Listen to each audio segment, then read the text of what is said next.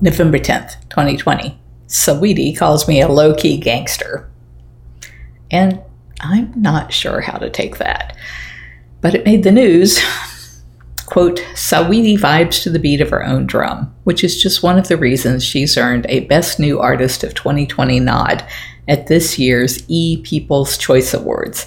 A true icon knows that you have to give props where props are due, which is why Saweetie sat down with E to share a few of her favorite PCA nominees. Tiger King fever swept the nation earlier this year, and even Saweetie fell in love with some of the stars, including Carole Baskin. Quote, she's a gangster to me, a low key one, unquote, the rapper shared as part of E's Celeb Stan Club video series quote, because she just be handling her business. You know, we on TV, I don't want to say too much. I don't want to encourage any type of behavior, but she handled her business. And I love when a woman handles her business, unquote. If you're enjoying my diary, please like, share, and subscribe. You can find other ways to connect to me over at bigcatrescue.org forward slash carol.baskin.